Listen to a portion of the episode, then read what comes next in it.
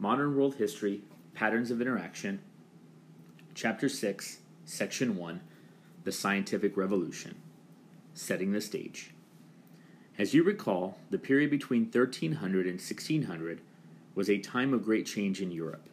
The Renaissance, a rebirth of learning and the arts, inspired a spirit of curiosity in many fields.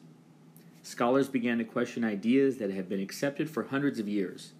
Meanwhile, the religious movement known as the Reformation prompted followers to challenge accepted ways of thinking about God and salvation. While the Reformation was taking place, another revolution in Europe, thought had begun, one that would permanently change how people viewed the physical world. The roots of modern science. Before 1500, scholars generally decided what was true or false by referring to an ancient Greek or Roman author or to the Bible. Few European scholars challenged the scientific ideas of the ancient thinkers or the church by carefully observing nature for themselves. The medieval view. During the Middle Ages, most scholars believed that the Earth was an immovable object located at the center of the universe. According to that belief, the moon, the sun, and the planets all move perfectly circular paths around the Earth. Common sense seemed to, uh, common sense seemed to support this view. After all, the sun appeared to be moving around the Earth as it rose in the morning and it set in the evening. This Earth centered view of the universe was called the geocentric theory. The idea came from Aristotle, the Greek philosopher of the 4th century BCE. The Greek astronomer Ptolemy expanded the theory in the 2nd century AD. In addition, Christianity taught that God had deliberately placed the earth at the center of the universe.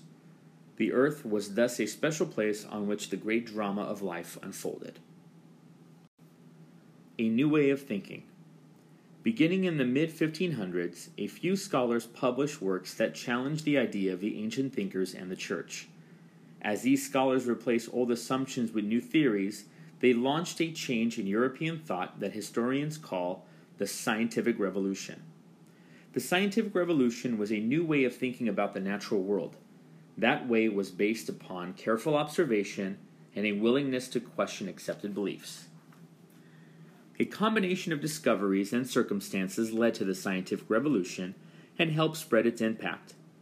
During the Renaissance, European explorers traveled to Africa, Asia, and the Americas. Such lands were inhabited by people and animals previously unknown in Europe. These discoveries opened Europeans to the possibility that there were new truths to be found. The invention of the printing press during the period during this period helped spread challenging ideas, both old and new, more widely among Europe's thinkers.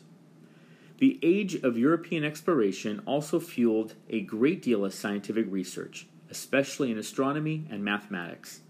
Navigators needed better instruments and geographic measurements, for example, to determine their location in the open sea.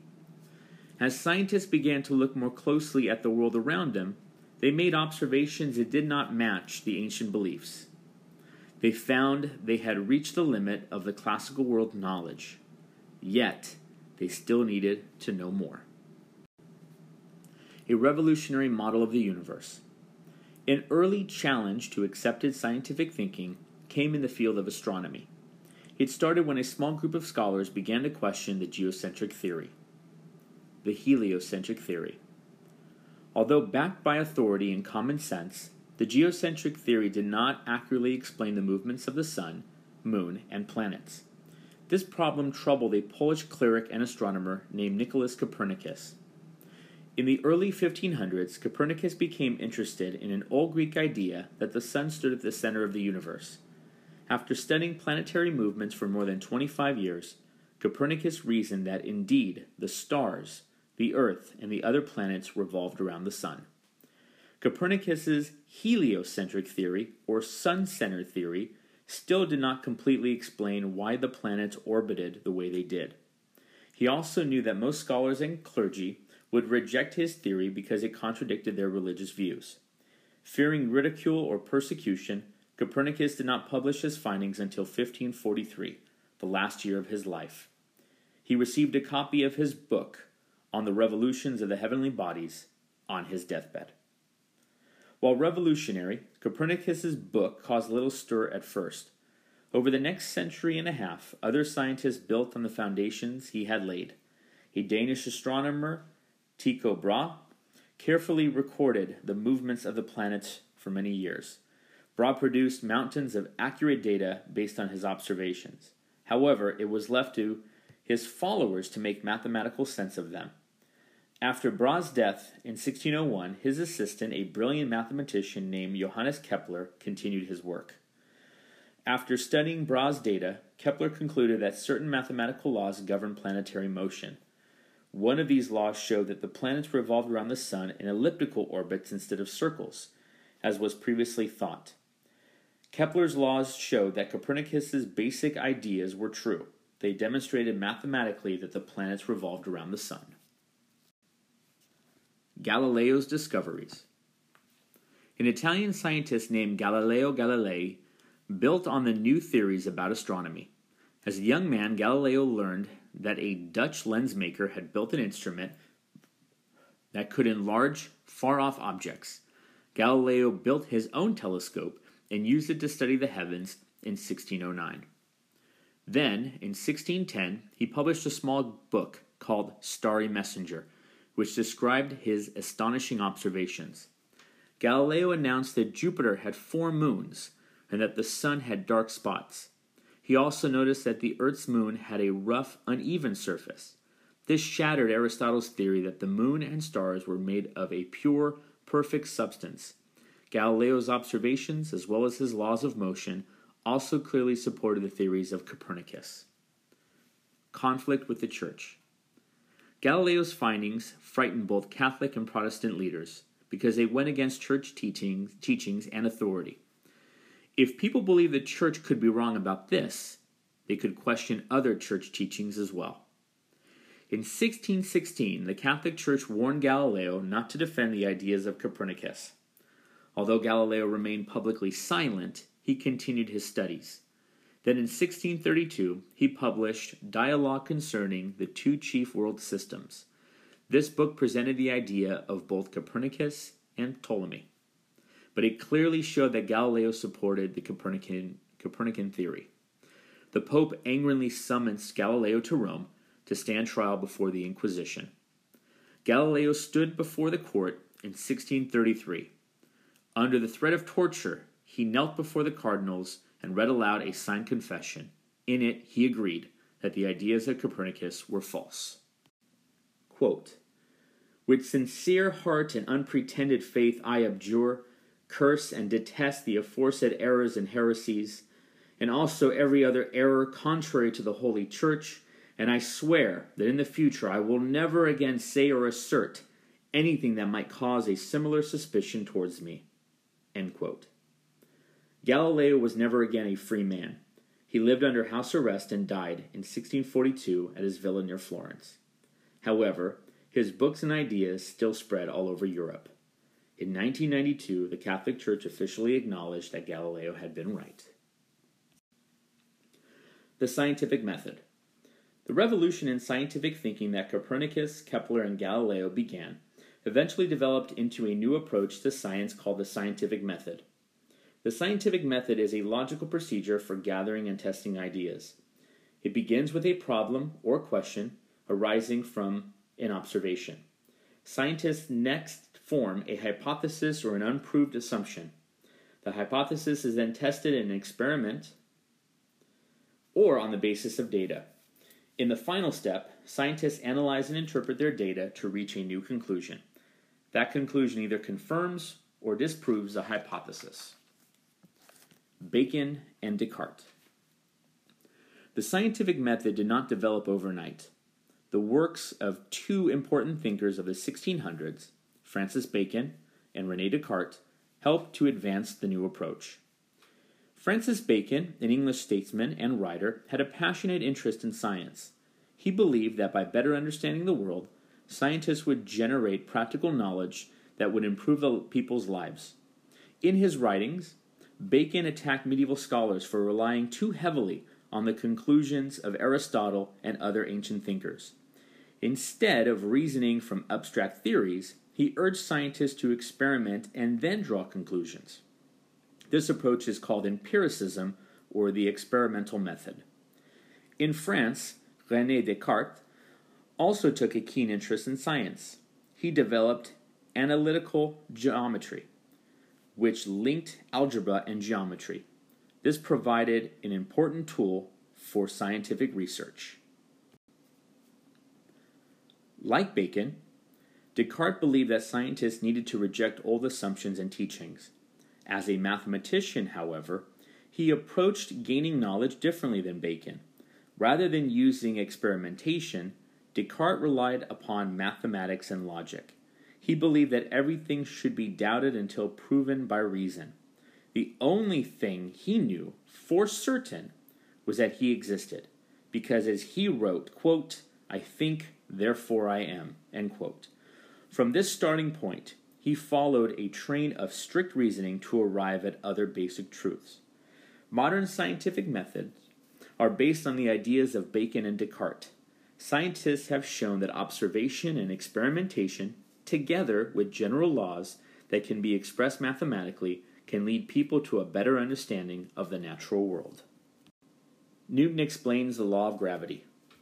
By the mid 1600s, the accomplishments of Copernicus, Kepler, and Galileo had shattered the old views of astronomy and physics. Later, the great scientist Isaac Newton helped to bring together their breakthroughs under a single theory of motion. Newton studied mathematics and physics at Cambridge University.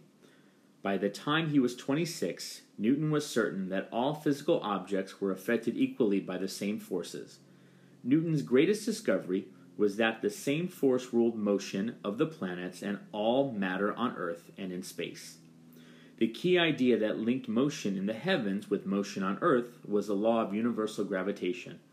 According to this law, every object in the universe attracts every other object. The degree of attraction depends on the mass of the object and the distance between them.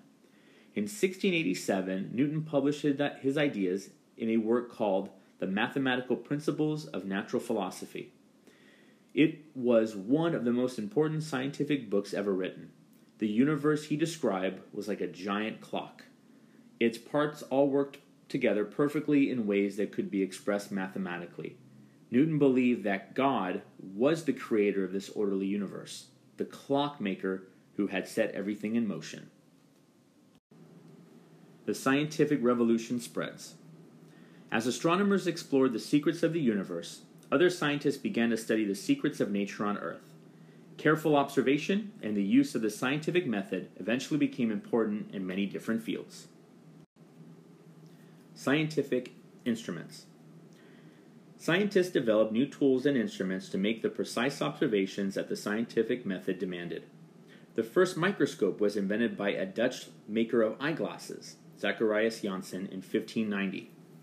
In the 1670s, a Dutch drapery merchant and amateur scientist named Anton van Leeuwenhoek used a microscope to observe bacteria swimming in tooth scrapings. He also examined red blood cells for the first time. In 1643, one of Galileo's students, Evangelista Torricelli, developed the first mercury barometer, a tool for measuring atmospheric pressure and predicting weather. In 1714, the German physicist Gabriel Fahrenheit made the first thermometer to use mercury in glass. Fahrenheit's thermometer showed water freezing at 32 degrees. A Swedish astronomer, Anders Celsius, created another scale for the mercury thermometer in 1742.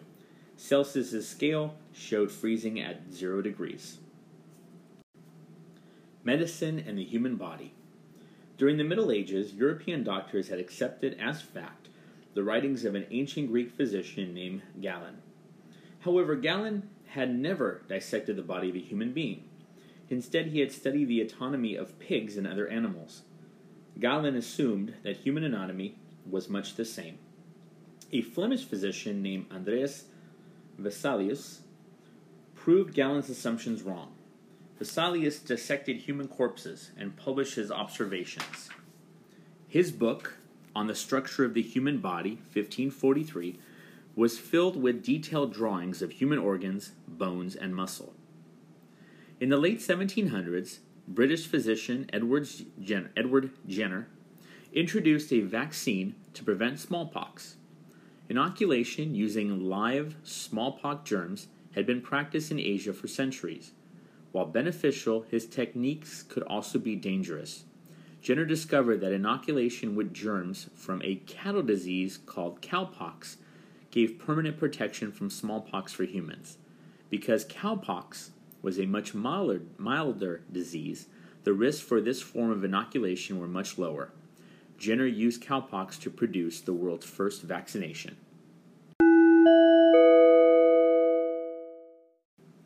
Discoveries in Chemistry Robert Boyle pioneered the use of the scientific method in chemistry.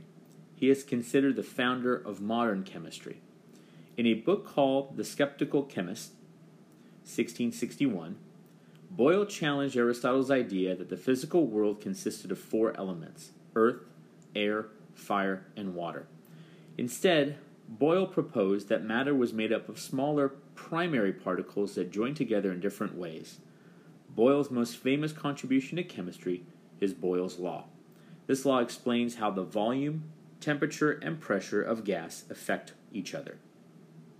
The notions of reason and order, which spurred so many breakthroughs in science, soon moved to other fields of life.